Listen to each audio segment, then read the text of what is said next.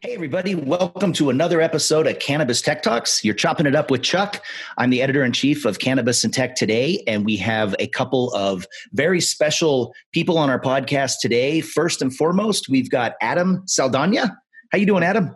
Pretty good, pretty good. I'm uh, actually the video editor here at Cannabis and Tech, and uh, yeah, we actually have Julia Jacobson here with us, the CEO of Aster Farms. Aster Farms is a Northern California Upper Lake cannabis company founded in 2016 by her herself and her husband, a husband and wife team, uh, Samuel Ludwig. And yeah, so we're super excited to talk talk to you today and learn a little bit more about Aster Farms. Thanks for having me. I'm really excited to talk to you all as well.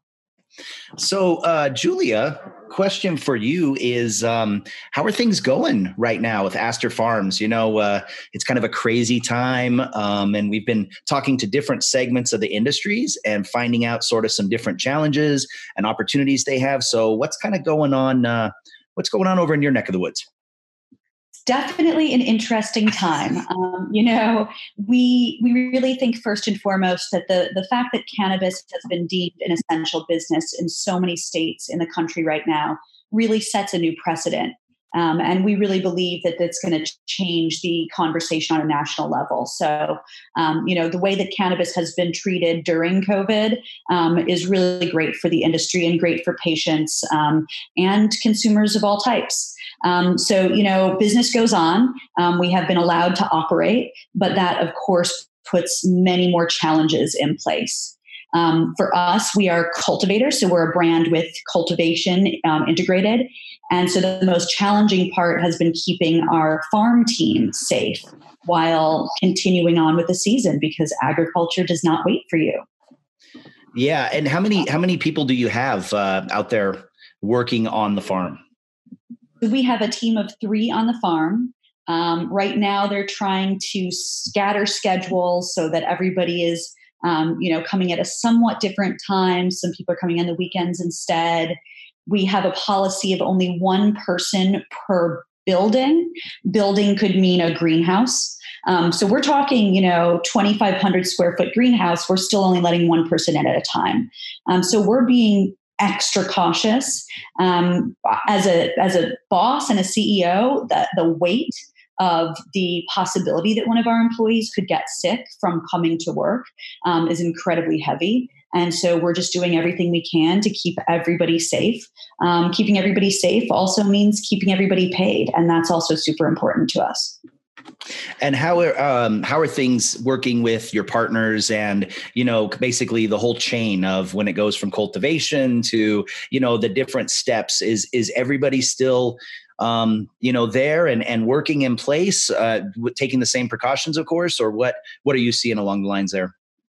we definitely had to branch out a little bit in terms of our packaging supplies. Mm. Um, a lot of packaging supplies come from China. Luckily, two of the packaging companies that we work with stocked up a bit. They typically have a good stockpile of of jars and tubes and all those things that we have to use regularly. Um, but it has it, it, you can feel the anxiety of we must get those jars from the stockpile. Um, so the packaging um, packaging material part of the supply chain, there's definitely some tension and a little anxiety there. Um, and so we're pushing hard to kind of get ahead of that. Um, same thing in terms of the farm. You know, we use because um, the cannabis industry is held to st- such strict regulations in terms of um, safety, contamination, et cetera. We use disposable gloves on a daily basis. Um, we use masks regularly, and we also have a large supply of uh, 99% isopropyl alcohol. Those are supplies that regular people are buying up right now. Um, so we have actually had to get ahead of that and try, you know, I don't want to say stockpiling. We're not trying to take this away from normal consumers, but we need this to continue to function our business. So we're kind of out there competing with regular people um, when it comes to disposable gloves and products like that. Um, in terms of our distro, our distros have uh, reduced the number of days that they're going to certain locations. Um, all of our retailers are on board with this. Everybody's, you know, because everybody is in this together, yeah. we're all working together through everybody else's kind of shortcomings and pulling back of their operations. Um, so, so far, there hasn't been anything crazy that has happened in our supply chain, um, but everybody's cooperating really well. It's uh I remember when we did the uh we did the podcast we had uh Extract Labs on here about a week ago and he was talking about how they can't get uh what was it? Was he saying they couldn't get ethanol because it's being used for hand sanitizer? And it's so it's funny you don't you don't realize how interdependent you know every business is and the supply chain and stuff until it gets you know kind of challenged uh kind of like this. Totally. Absolutely. And, and, you know even things in terms of um, you know, extra supplies on the farm. People are gardening a lot right now. Mm. And you know, we need this is the time of year where we replenish our rakes and our shovels and our wheelbarrows you know like literally it's all of we as a business are now competing with regular consumers on a lot of these products so it's it's an it's an interesting time yeah, that's that's so crazy. Um, and two, just being from Northern California, and I know too, uh, it's kind of different everywhere. But yeah, that that's super interesting. But I too, uh, before we um get started, uh, really into it, I, I wanted to kind of learn a little bit, and for our audience, uh, like how did how did you kind of get into the cannabis industry? Um, for those that really don't know your story, uh, I kind of read up a little bit, and I know Charles kind of peeked at it too. Um, but for those that don't know, like, uh, can you tell a little bit of how you kind of got your foot in that door and now are the CEO of your own. It's it's incredible. Yeah, absolutely. So um, I started my career in the retail industry. I was a buyer for Bloomingdale's out of college. Um, I was there for about four years. So got a really good background in supply chain logistics and retail economics. Um, I also started that job the year that the recession hit. So um, it's interesting to kind of see the parallels in terms of CPG products um, from then and then to the time that we're entering or in right now.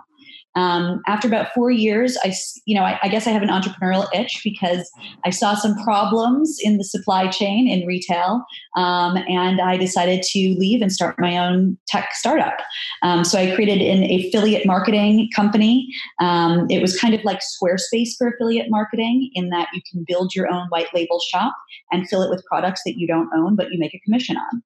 Um, ran that company for about five and a half years we went through the tech incubator Techstars, which was probably one of the better things that has happened to me in my career because it was an absolute boot camp, which is literally what it's supposed to be. It's a boot camp in becoming a CEO. Um, and I definitely learned a lot. Um, also created a really fantastic network of mentors that have helped me along the way since then. Um, so in about in 2016, my company was acquired by XO Group, um, which is the company that owns the Knot, the Bump, and the Nest. Um, it's a media company. And I worked there for about a year and a half as the director of commerce and then as the director of revenue products. And by the end of that, I was unbelievably burnt out um, did not want to have anything to do with retail because even my tech company had to do with retail.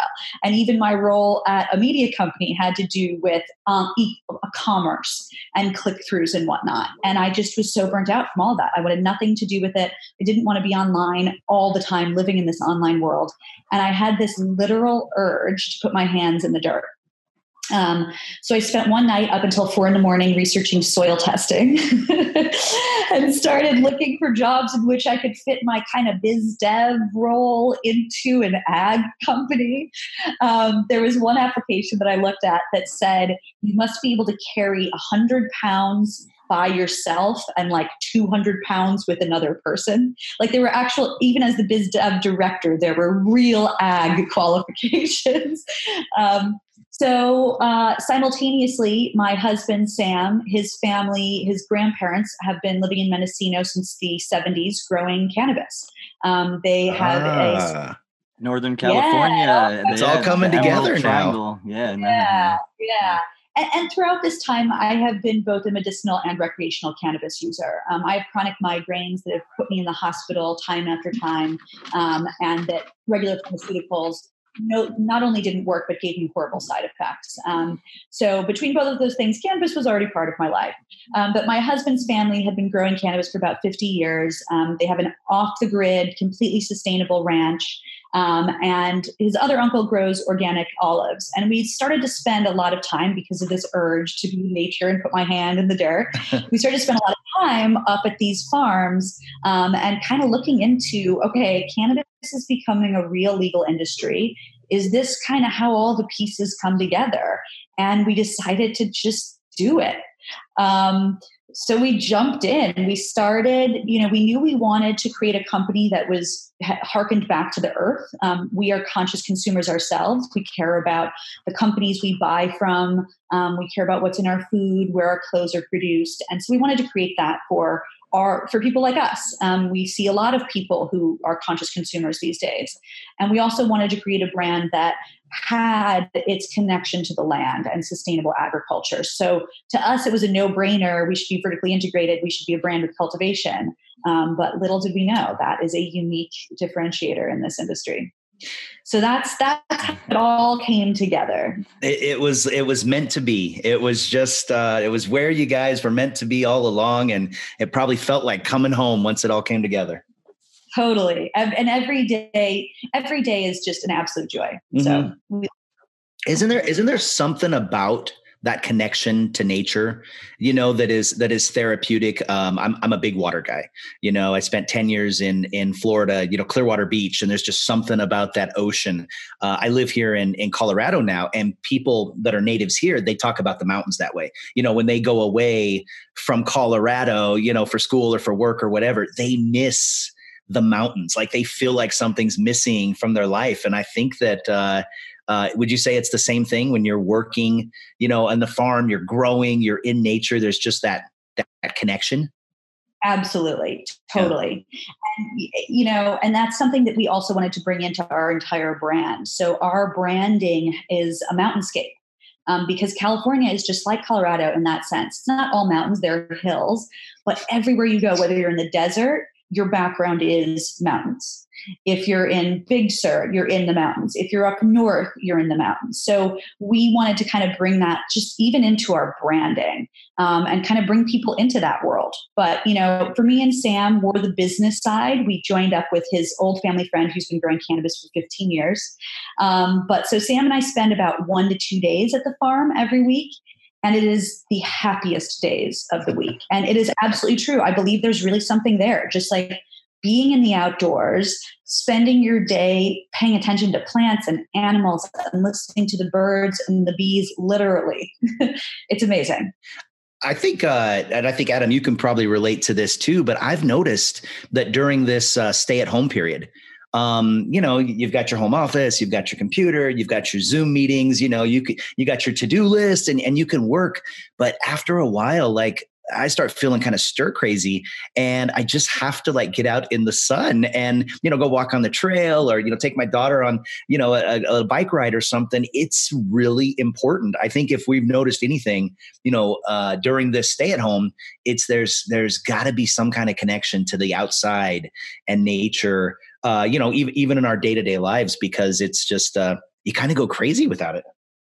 I was totally I was already planning on taking a little walk like as soon as I, we got done recording here too. I was like I just need a little fresh air. It's kind of actually nice out today a little bit. It's been kind of cloudy and gray over here. But um yeah, too and like you said with the connection with gardening with the supplies and how how during this time a lot of people it's just therapy and just being out in that environment. Cannabis is obviously connected connected so many people. I I, I love the aspect you had touched on how kind of like and two i feel like charles you probably could relate to this we cover a lot of the this first um, cannabis industry kind of how it's evolving and growing and we love talking about companies like yourself that are sustainable and i think just being a part of this like first wave in the industry like i think i had read somewhere it's kind of like the part of history and kind of just being in in this together i think it's a really good time you know to to be covering some of this a company like yours that kind of stands out from the rest with some of these sustainable you know packaging and different topics that people you know kind of are looking looking to kind of solve some of those problems so yeah it's it's good to, it's a it's a humbling experience to be part of that uh that wave i think Thank you, and absolutely, we totally agree. And you know, we really believe that believe that cannabis can be a leader in the sustainability efforts. Mm. Um, you know, regenerative agriculture is something that people are starting to talk about, even when it comes to big ag. Um, and how can big ag take small steps to be a little bit more regenerative? Um, and cannabis has unique properties that position itself to to be the leader there you don't you know it's such a valuable and not even by dollars but valuable in what a, an eighth uh, brings to someone and how far it gets. And so per square foot crops, you only need a couple acres. You don't need a thousand acres like you do with almonds. Um, and so you can you can do it the old school way. You can broad fork instead of tilling. You can you can do these regenerative sustainable practices. And so I think you know cannabis has such a spotlight on it right now, and I think we should be using this time to help um, move the conversation there and help show that cannabis can be a leader and something really good for us. I love the words that are coming out of your mouth, Julia. This is sustainability is kind of uh, you know at the core of everything we do. I mean, we're we're a tech publication, but we feel that sustainability um, can can is bottom line oriented and it's strategic and it's not just something that's nice to do. It's really smart to do on a lot of different levels. So um, we've got to take a quick break and uh, give a shout out to one of our sponsors. But when we come back, I want to talk to you and find out what are you guys doing um, that makes you so sustainable at your farm because uh, people like to hear like you know practical things that they can do and i think that it's somewhat inspiring for other uh, cultivators out there and they might want to yeah just hear what you guys are doing to make you so sustainable there at um, at Aster Farms you got it Okay. All right, everybody. We'll be right back after this short break. Thank you so much for listening to Cannabis Tech Talks. We'll be right back.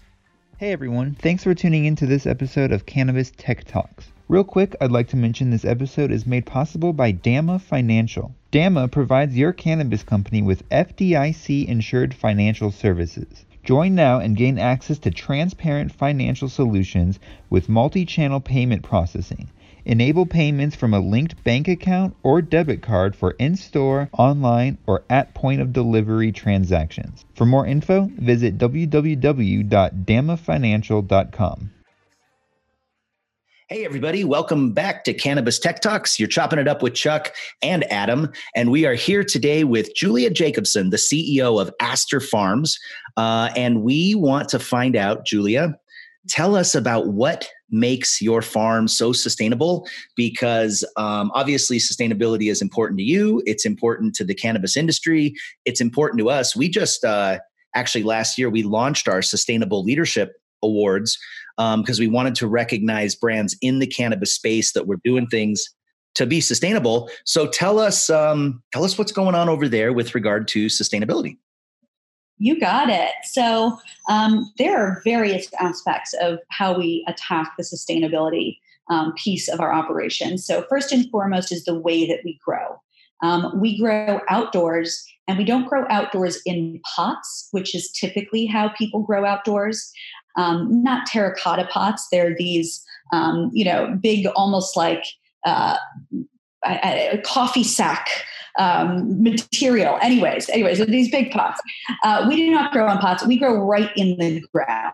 Oh. So our roots are going into the live soil. And that's really, you know, our director of cultivation says we're not feeding the cannabis, we're feeding the soil. Because if our soil is a healthy ecosystem, our soil is going to feed the cannabis. And so that's really how we look at our agriculture. Um, so we're building living soil in that ground. And what living soil means is a really healthy ecosystem of insects and microbes.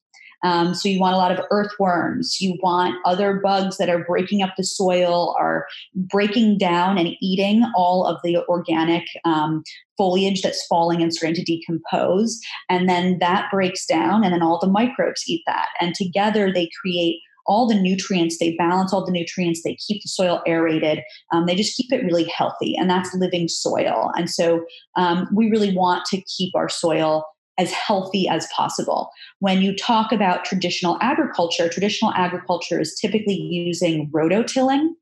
Um, and that's basically an attachment to a tractor that you're pulling. And you can think of it like a blender to the soil. It is literally like putting, taking some soil, putting it in a blender, and turning it on high speed. You are killing the worms, you are killing the other insects, you're uh-huh. disturbing the, the microbiome. Um, you're basically leaving dead soil behind. Um, and so that, and so when you're you're driving, you know, for in California, when you're driving down I five, um, you see in the breadbasket all these fields of just brown, dusty soil. Um, there's nothing alive in that, and that requires a lot of fertilizers um, in order a huge amount of chemical fertilizers to even get the plants that you plant in dead soil um, to take roots and to be strong enough to actually grow and thrive in that soil. Um, because the soil is not living and it's not properly absorbing, when rains come and when you're irrigating, um, you tend to have a lot of runoff. So now you have dead bad soil with fertilizer chemicals being run off and going into our water systems.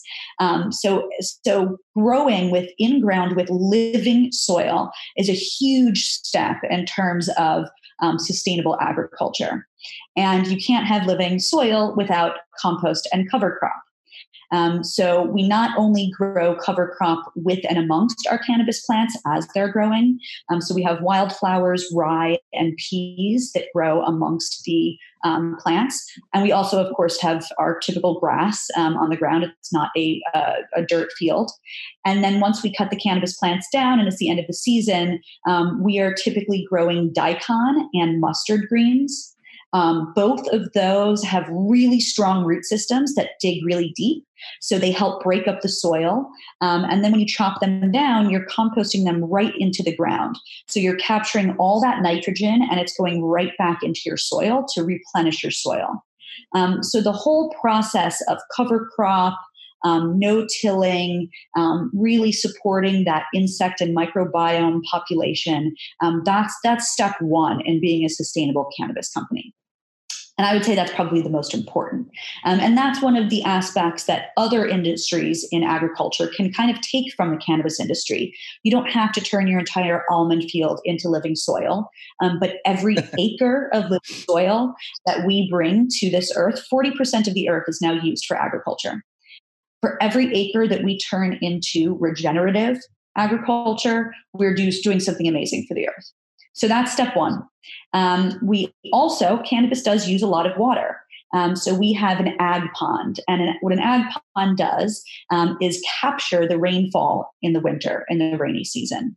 Um, last year was our first year with our ag pond, and to keep it sustainable, instead of using a reverse osmosis pump to keep the pH balance low um, or any kind of chemicals to balance the pH, we in, we put in a uh, floating wetland um, so we used wetland plants that are typically found in small ponds like this and created them a floating system um, so that it can rise and fall with our ag pond um, and helps aerate and keep the water um, in its proper uh, pH levels it was tough. It didn't. We didn't get the pH levels perfect. Um, so we're going to give it another try this year. Uh, but that's another way in which we focus on sustainability. Is all of our choices that we make when it comes to how we treat our water um, and and what kind of um, machinery we're actually bringing into our operations and into our systems. Wow. So those are the main yeah. ag ways in which we are sustainable. That is fascinating. Yeah. Starting I mean, from the, the root. The, the fact that you guys put so much attention into the soil and then where you're sourcing your you know your water from to way that you're doing all of this it's literally it's an ecosystem right it's your yeah. own ecosystem within it and you guys are are using sustainability all the way through Exactly. And we also we compost. So we have an herb garden. It's actually a terpene garden um, that we use to educate people on terpenes. So they're non-cannabis plants that have the same terpenes. Um, so like rosemary, sage, thyme, uh, lemon verbena, etc. So we compost all the trimmings from our terpene garden. We compost all the trimmings when we mow the grass. Um, and so we also have our own compost that gets put right back into the soil as well. And this year, I am most excited. We are either getting miniature donkeys or goats and donkeys and they will be contributing to our compost as well. So we are I am super excited about that. That is right. that is so cool. Yeah, we um we actually uh, not a little bit over a year ago we um I got to visit uh, a small sustainable um like kind of small batch grow and and kind of like what you were saying they kind of um do a lot of sustainable practices and one of their things I think you're trying to touch on too with the animals being there t- kind of um I think the brand was called Fish Shit and it was um kind of like uh the same thing that I think you're touching on with some of the nutrients it's literally that the soil needs. Shit. Yeah, yeah. all natural and all organic and everything. But yeah, so yeah, that's super, that's super interesting talking about, and it's actually the farm. It's going to be a farm now. You have animals. exactly, exactly. so when you're growing outdoor, um, is the soil the most important thing, or what's more important? Because there's the long debate about light. You know, natural light versus you know artificial light. You know, everything like that. So what's more important? Is it the soil or the light?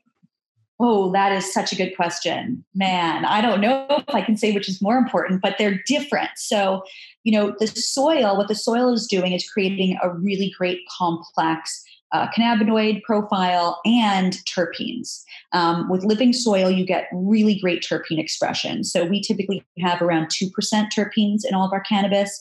If you compare that to an indoor operation, unless they're pumping it with something that's beefing up their terpenes, it's going to be significantly lower. So, on the complexity of the strain, in mm-hmm. some ways, I would say it's the soil. But again, you have the red light and the blue light. You have a full spectrum light, which is how the plant is supposed to um, veg and flower and grow. So I think both are important. I think technology has um, kind of worked its way on the light side better than it has on the soil side. You can't really replicate living soil, right. but there are some lighting systems out there that can get close to that that blue and red light spectrum. Um, so I would say I would say in that sense, living soil is more important because there isn't something that comes close at all to an alternative. So what um let me ask you this then. What is the quality? Because everything that's going into the mix, you know, everything you're putting in here, it sounds amazing. It sounds incredible. What is the quality of the flower um, that is actually getting to the consumers because a lot of times at dispensaries what what i notice you know around here in colorado and i even talked to someone in southern california about this is they'll have um, they'll have cannabis on special that's outdoor and they'll tell you, oh, it's testing at 23, it's testing at 27, you know, and you look at it and it's just not as pretty as as yeah. you know the other stuff there. So I guess the question is, is your stuff pretty? That is a great question. No, it's not. Um, it is not. I mean, it's pretty, yes. Uh-huh. So um, uh, typically, outdoor flower can be a, a little bit more um, loose, kind of the, okay. like leafy. Um, ours is very dense. Um, it's the way that we cure it. It's the way that we grow. It's some of the nutrients that we give it. Um, so our our buds are dense like indoor cannabis, but you don't see that just insane trichome crystallization all over the exterior. Um, you're you know you see trichomes, um, but it looks like weed. Yeah. the funny thing is when you smoke it everybody and, and uh, you know all, everybody who tries we have a, a, little bit of a cult following here in california and people will say they're like it is not the prettiest stuff in the shelf but it is the best high you're going to get out of anything you're smoking there. Um, so i would say to people do not use shelf appeal is uh-huh. shelf appeal you know it's you got to look deeper than that and when it's testing at 23 27% it doesn't have to look like it has crystals all over it the trichomes are in there and it's not you know so so believe understand that outdoor weed is some of the best uh, cannabis on, on the market for sure and it doesn't have to look pretty. Interesting. Yeah, no, I've I've I've spun uh, kind of just gazed into like some of your social media and on Instagram, and yeah, like she said, a cult following. Like a lot of people are like dying to get their hands on some and yeah it's uh, and a lot of the you how many places do you guys distribute to? You guys have a pretty hefty list of uh distributors there? Yeah so we're in about 45 uh, shops and statewide deliveries in california right, right now. Um, so we're represented uh, full state from san diego all the way up to eureka. Are you guys doing anything on the energy side uh, for sustainability? Yeah so um, there are a couple aspects of that. The first is, you know, in terms of transport. So we do have materials that we bring into the farm. Um, and so we are trying to source all of those materials, number one, from local vendors to support the local community, um, but number two, also within a 50 mile radius, um, because that is considered what is sustainable in terms of um, carbon emissions from transport of materials. Um, so that's number one. Um, number two, you know, our nursery greenhouse, we don't have any lighting. There's no supplemental lighting in it. So we're not pulling any electricity for that. Um, in addition, we are going to be adding solar.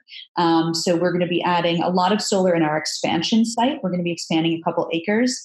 Um, and that is going to be entirely operated by solar there. And we will have some solar on our um, current site that is right now powered from the normal grid. Um, so the, the solar aspect we are working towards, but in terms of sourcing and being careful about our carbon emissions and transport, um, that we are already doing today. That's great. Yeah, just trying to minimize that footprint that that so many of us, you know, don't a lot of people don't try to think about the back end of that stuff, but yeah, just trying to minimize that footprint is really important and something that we love to talk about here. So that's great. And and same thing with the supply chain. You know, we were working with four different uh, manufacturers for our pre rolls, and so product was being moved back and forth in many places um, for many reasons, including efficiency and all of that. We've consolidated, and right there, we have just saved a huge amount in terms of carbon emissions by working with one manufacturer. That's great. And another thing that kind of really stuck out to me talking about sustainability, because it always gets on on my nerves. And I know we talk about this too, Charles, like some of the packaging of the cannabis and like you just mentioned, the, the pre-roll tubes and stuff like that. Some of them are jars inside of plastic, inside of other just yeah, just inside of more of, plastic. and like you more. said, another thing that stuck out to me was uh was your uh, packaging. So could you touch on that a little bit? Yeah, absolutely. You know, the, the tricky part about packaging, at least in California, is that it has to be child resistant, and there's an actual certification for that. Um, so there aren't many sustainable materials, or I should say, like biodegradable um, materials out there yet that have been certified. So, how we're approaching it is we're using glass as much as possible um, because that can be recycled. So, our jars are glass and our pre roll tubes are glass. Um, and then we are not, we're, we're trying to put everything on one label.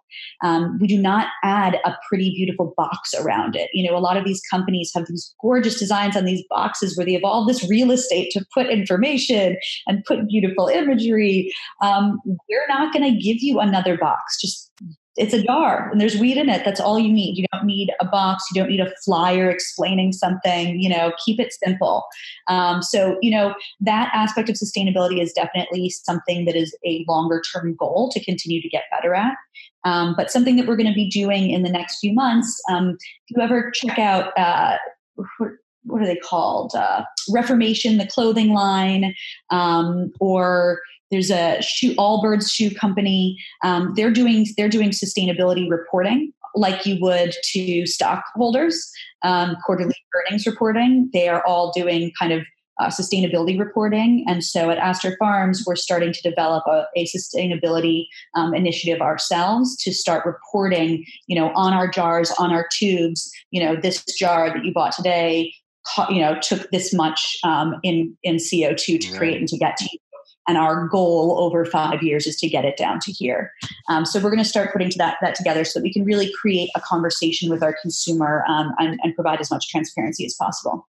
Yeah, I think people really appreciate, just like you said, that just that transparency and in in this industry, just because of the stigma that it holds, I think having that really helps it evolve into trying to lose that that stigma and yeah, I think that's great. Just having those numbers, I, I would appreciate having something like that too, and just minusing all the garbage I make just buying cannabis. Yeah.